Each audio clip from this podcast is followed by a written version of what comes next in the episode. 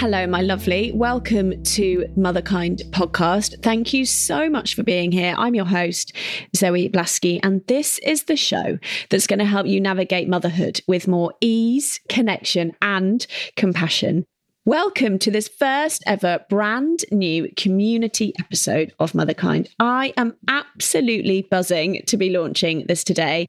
Our Motherkind community is an incredible one. Every day I get messages from you telling me about your lives, your experiences in motherhood. And I find these messages so inspiring and helpful and connecting that I just don't want to keep them to myself anymore. So every Friday for the next six weeks, we're going to pilot this and see what you think of it. I'm going to chat to one of our Motherkind community to share their story. This week, it's Amy. Amy is a solo mum to her five year old daughter. In this episode, she tells us how she's navigated anxiety, perfectionism, and a really harsh relationship with herself in motherhood to today feeling so different. And Amy shares exactly how she's done that. I loved Amy. She is so warm and wise and funny, as you'll hear. I really hope that you love this new format. I hope you love this episode. Please do let us know what you thought. Please do share it. And here it is. Amy, I'm so excited to welcome you to our brand new community episode. When we first chatted, I just knew your energy is just gorgeous. I just knew I wanted to chat to you on the podcast. So thank you for coming on. Thank you for having me on. I'm so excited. So tell us, how's your morning been? What's been going on? My morning has been good. It's just been school run today. It's a little bit calmer than most mornings, which was nice. I know it's a welcome reprieve when everyone actually gets their socks on, shoes on, and gets out the door, isn't it? Definitely. We went to the beach last night, so I think the cool breeze last night really set us up for a good morning. oh my God. I did not have a good morning this morning. Jessie Normally she has two slices of toast. I ran out of bread. She only had one slice. She wailed about that. She's seven. I'm like, dude, come on. She wailed about that for like 10 minutes. But I guess because I, you know, I allow all the feelings in our house. So it just means that they all come out. But you know, this morning I was like, oh my God. And she doesn't just do normal crying, it's like this wailing. It's funny. And then it cleared you know, like the feelings pass, then she's like, okay, I'll have the toast now. I'm like, okay, yeah, for it. That's fine. I'll eat the one slice, not a problem. and I'm there like shaking, you know, from frustration okay. on the counter. I know. So tell us a bit about you and your journey into motherhood and through motherhood so far. So I am a single mum of a five year old. And I think I think the beginning of my journey into motherhood was quite challenging. The first two years, to be honest, I was going to say first year, but definitely the first two years were really tricky. So I think that first year, I just put so much pressure on myself to be a really good mum because I've worked in children's services for years. So I was like, I know all the strategies. I know how to be a good parent. I know what a good enough parent looks like. And I just put so much pressure on myself. I was like, ah, oh, I'm just not good enough. I'm not doing it well enough. Nothing's going right. This baby doesn't sleep for more than two hours at a time, despite all the lovely sleep routines and this, that, and the other. And it was just really, it was just really, really stressful. And I found it so much harder than I expected to. And then I felt really guilty, really bad about that and just not enjoying it all. I've been so looking forward to it for such a long time. I was so excited to become a mum. And then actually it was really, really, really difficult. And then obviously the sort of second year, it was COVID. And I was a single parent by this point, and I just found myself really, really isolated, really, really alone. And I just started uni as well as I went into that sort of second year starting uni in the pandemic as well. So just so many changes, so many challenges, and lots of different struggles going on at that time. So it was really hard. It's so interesting because I've spoken to quite a lot of mums obviously on the podcast who pre motherhood did something in you know psychology or with children or with teachers and i feel like the pressure then or the expectation is sort of doubled did you experience that is that where the pressure came from that you were like well i should know this that that should Yeah, absolutely. And I think it really was. It was a case of that should. I was like, well, I do know this. Why is it not working? Why is it not being better? Why is she not sleeping? Why can't I get her to take a bottle? And all of these just different shoulds, expectations, questions, and really just pressuring myself to get it right and to make it right somehow. Even though actually now looking back on it, I just had just put so much pressure on myself that just didn't need to be there at all. Have you always been like that? Yes, I think so. I was kind of always like a real people pleaser, just wanting everything to go well, definitely like a real perfectionist.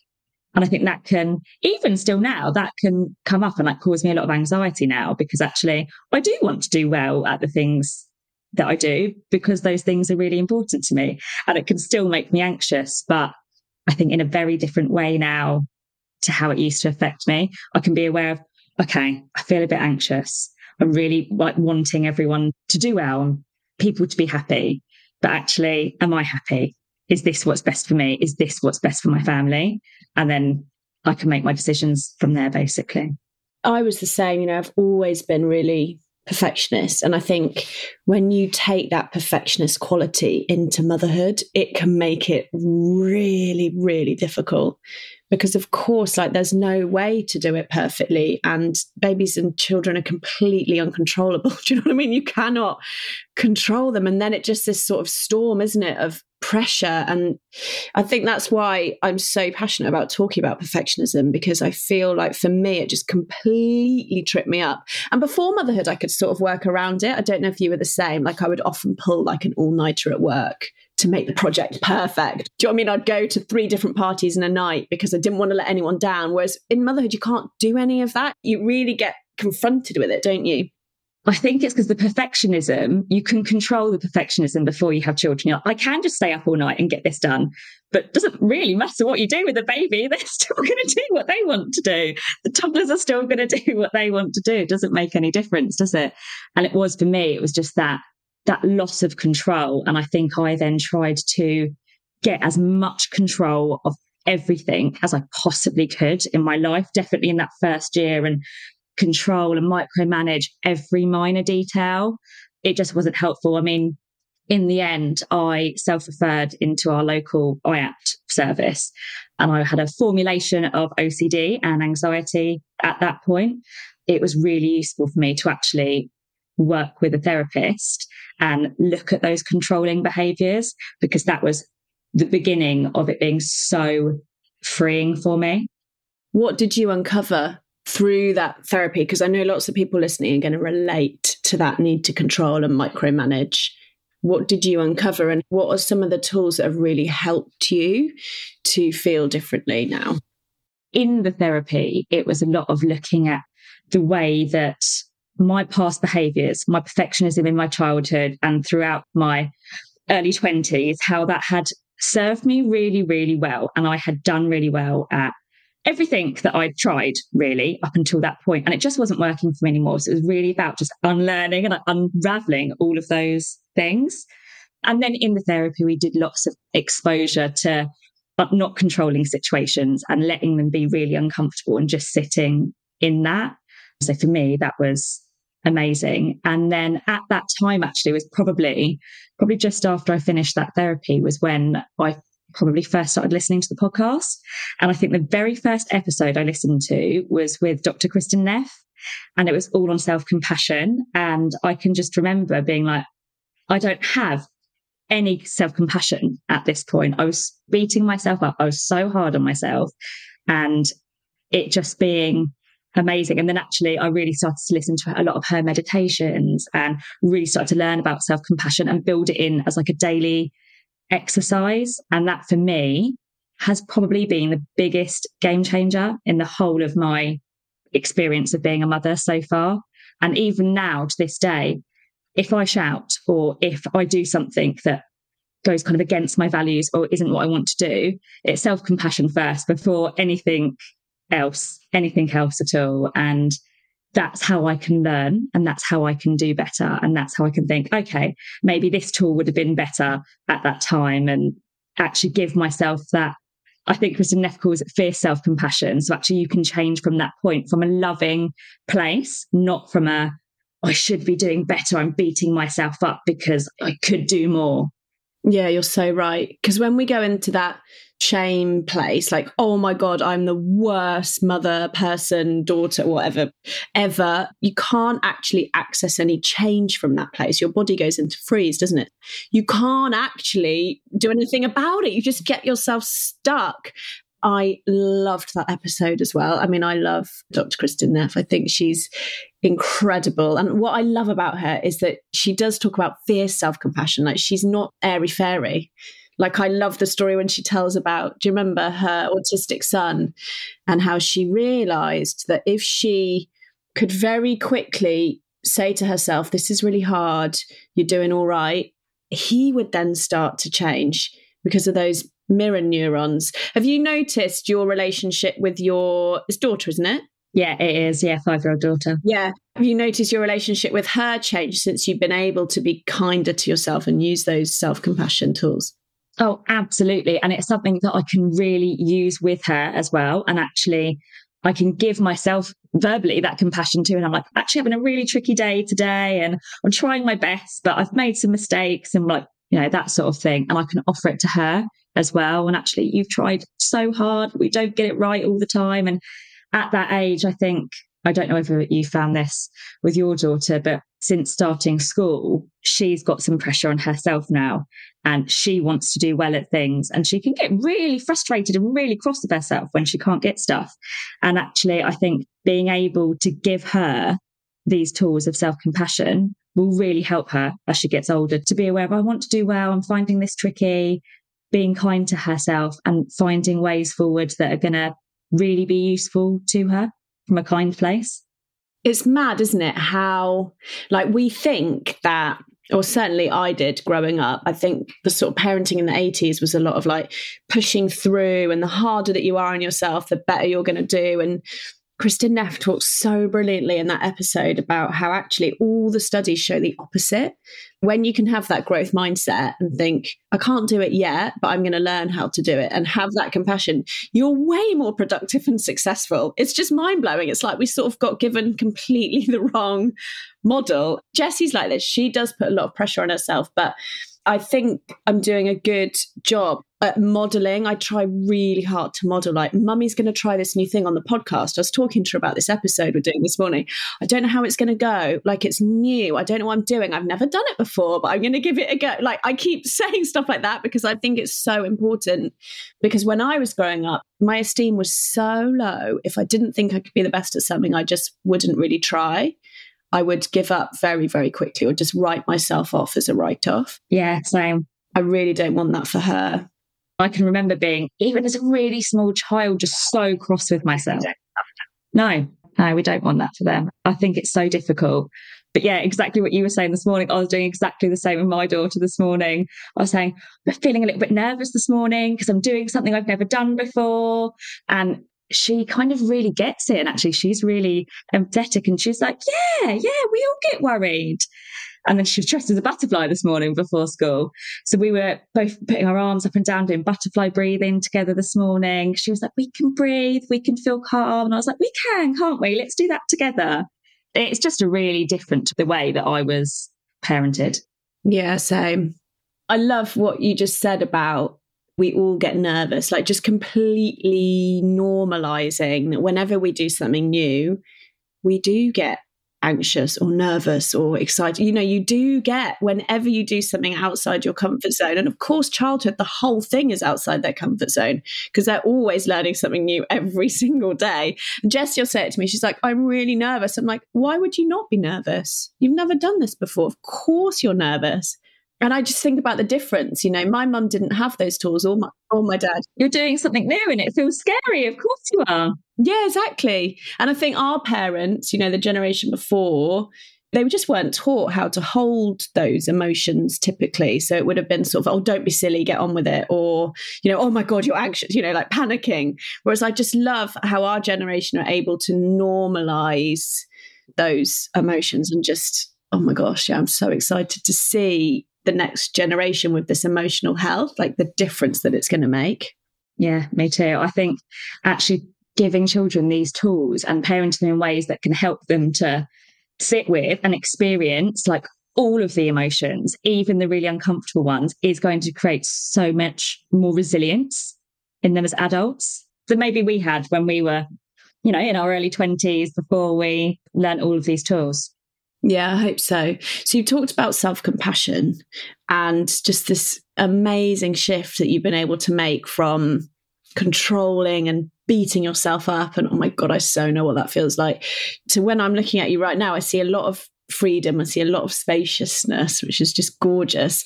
What else has shifted in you through your matrescence and your motherhood journey? Do you know, actually, it was on the podcast again that I learned about matrescence. I'd never heard of it. And then I just happened to listen to the episode with Amy Taylor Kabbaz when she talked about matrescence and that's all of her work that she does. It was just like the answer that I didn't know I was looking for. I'd never heard that term before. And I was just still at that point. Nella was kind of probably about 13, 14 months old. I was back at work and I was just thinking, why isn't this working? So I had so many questions, still putting a lot of pressure on myself. Why wasn't I feeling myself like more myself? And then I listened to that episode and I was like, this is it. This is exactly where I am. This explains everything. This is exactly what I'm going through.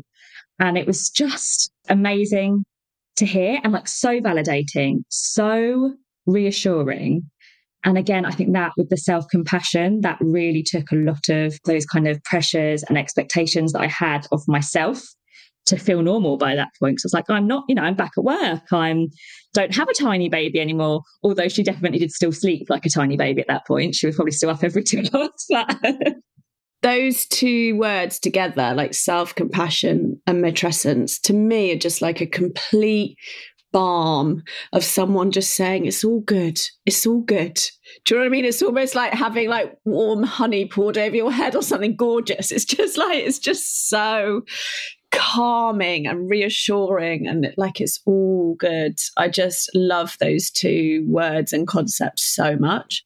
And I think when you are in those early days of parenting, that is what you need. You need that loving gentleness kindness because it's so new it's so difficult. You're going through so many changes that actually that is exactly what you need is just just that understanding and that space. You don't necessarily need strategies and tools and this that and the other. Actually it's all going to be okay. Just a really big hug and support. That's all you need. And also you know when we get calm and feel that like exhale oh like that just has a massive impact on our children because of course emotions are contagious. I can still see it now. When i get het up the girls instantly start acting out. It's mind-blowing. I'm like oh my god this is actually real what those people talk about in the podcast. It's real. I can see it in front of me. It's mad. Yeah absolutely. It makes such a difference isn't it? As soon you can feel it. As soon as the energy shifts you're like this is coming from me. Everyone's actually picking up on my energy. yeah. What are some of the other tools that you've learned? So when you feel yourself like going into control or fear or anxiety, talked about that beautiful butterfly breathing. I love that. Is there anything else that you can share with people listening that's really helped you? So I think for me, it has been a lot of emotional regulation exercises and really learning about breath work. That has been hugely useful to me because I work with families. I've always worked in children's services, but actually, my first reaction isn't always to be calm and parent gently or anything like that. So, just being able to stop and breathe before I respond, give myself some space so that I can respond in the way that I want to. Because otherwise, actually, I found that often I was just reacting all the time. In the early days, I was just reacting. I just fighting fires all the time, just dealing with things. But now I can really have that confidence to parent the way that I want to and go against a lot of, I suppose, the kind of societal expectations and the normal things that people expect you to do and feeling really absolutely fine, better than that, feel great about doing those things because I know that it's what's right for me. And if it's right for me, it is right for my daughter as well. It's so amazing how obviously with all the the hundreds of episodes that I've done and everything that I hold in my head, it really is. I'm learning more and more every day. It's the simple little things that make the biggest difference, like that breath. Because, like you were saying, I find that my brain, I believe this is wired for like fear and panic and anxiety. Like it just is. I think, who knows why that is, but it is. And if I don't take that breath, I just go there straight away. And it's like that little breath of like, take a minute. That gives me a choice. And then in that choice, I actually can start to do stuff differently how I want to in a way that feels good to me. But without that, honestly, I'm sort of screwed, to be honest. Like I'm straight back into controlling perfectionism, pressure, guilt, shame, all of it. Because that's what's hardwired into our brains, isn't it? From probably childhood experiences and all the rest that go into it. And I think for me as well, you know, I'm very much a single parent. I have my daughter seven days a week, the vast majority of the time. And I had to stop waiting for other people to give me time and other people to help me out just because I thought they would know that I'd need help because I'm a single mum. So for me, it really was actually about getting my power back, making time and finding ways to do the stuff that I enjoy yes, most of the time I do do it with my child because that is what is realistic. That is what is workable for me. So I just prioritize myself and actually having a shower as and when I want to, rather than always waiting for the most kind of necessarily convenient time, making sure that I eat three good meals a day, making sure that I go to sleep on time. And I know this isn't the case anymore, but a few years ago, it was actually when I got my daughter ready for bed, I would get myself ready for bed because then actually there were all those nights that she didn't go to sleep well. And getting her to sleep would take a couple of hours. But actually, if that was going to be the case, I was all ready for bed. I could just sort her out in the time that she needed and go straight to sleep myself rather than thinking, oh, I need to get you to bed because I've got these things to do. I was just more realistic and I think that that helped a lot because I didn't have that help, especially then when we went into COVID and things. You know, I really, really didn't have any help. And I think just asking for help as well. Asking for help has been one of the things that I have really, really learned because before I thought that other people would know when I needed help or offer help. But actually, I have learned, and I've probably learned the hard way, unless you tell people exactly what you need and exactly what you would like them to do, they're probably not going to offer it. Or they will offer you help, which, like, oh, I feel like I should be really grateful for this help because they're giving me their time, but it's actually not what I need. Like, it's not helpful for me. And then you can feel a bit resentful of that. So that's been really, really useful for me. And then I respect that other people have going to have their own boundaries. I'll ask my help and I trust that if they can say yes and they can give that to me, great. If they say no, they've said no because they don't have the capacity to do it. And that is fine. And I can accept that. Yeah, you're so right. I would way rather someone says no to me than do something resentfully. Like it would kill me if someone was around my house helping me or picking up one of the girls, but doing it like annoyed at me for asking, but they just couldn't say no. I would hate that. I love it when someone says, Sorry, Zoe, I can't help you out. I always say, Thank you so much for being honest. Like, I really genuinely appreciate that. Yeah. Thank you for your honesty. Thank you for for giving me that no. Oh my gosh, Amy, I could chat to you forever. Maybe we need to do a follow up with you.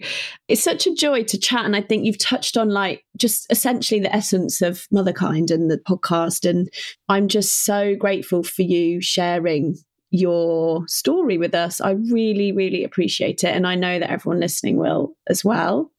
And I'm going to ask you the question, which you've probably heard the answer to hundreds of times because I know you've listened to lots and lots of episodes, which is if you could give just one gift to all the mothers in the world, what would that one gift be and why?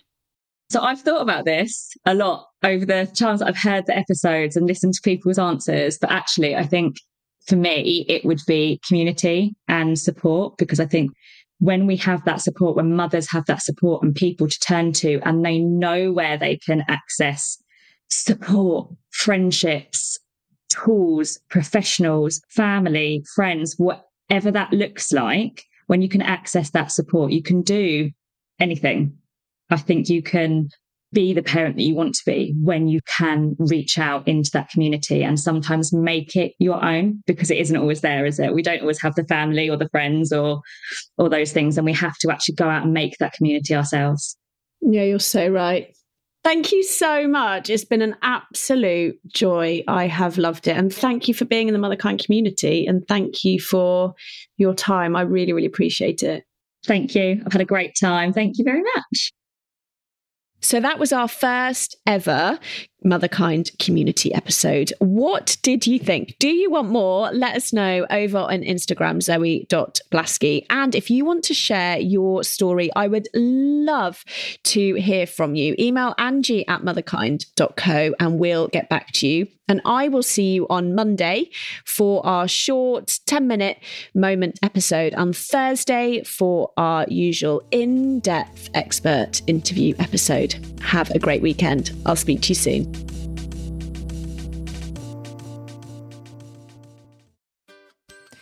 Hi, I'm Lauren. And I'm Nicole. And if you enjoy this show, you will love our podcast, Self Care Club. Every week, we trial a different form of self care and report back on the results. We've tried everything from cuddle therapy, setting boundaries, laughter yoga, and many more. Two friends who rarely agree on anything, testing out the world of self care so you don't have to. We've even written a book dedicated to self care practices that cost you nothing. You can listen to Self Care Club wherever you get your podcasts. Or to purchase our book, search Have You Tried This on Amazon.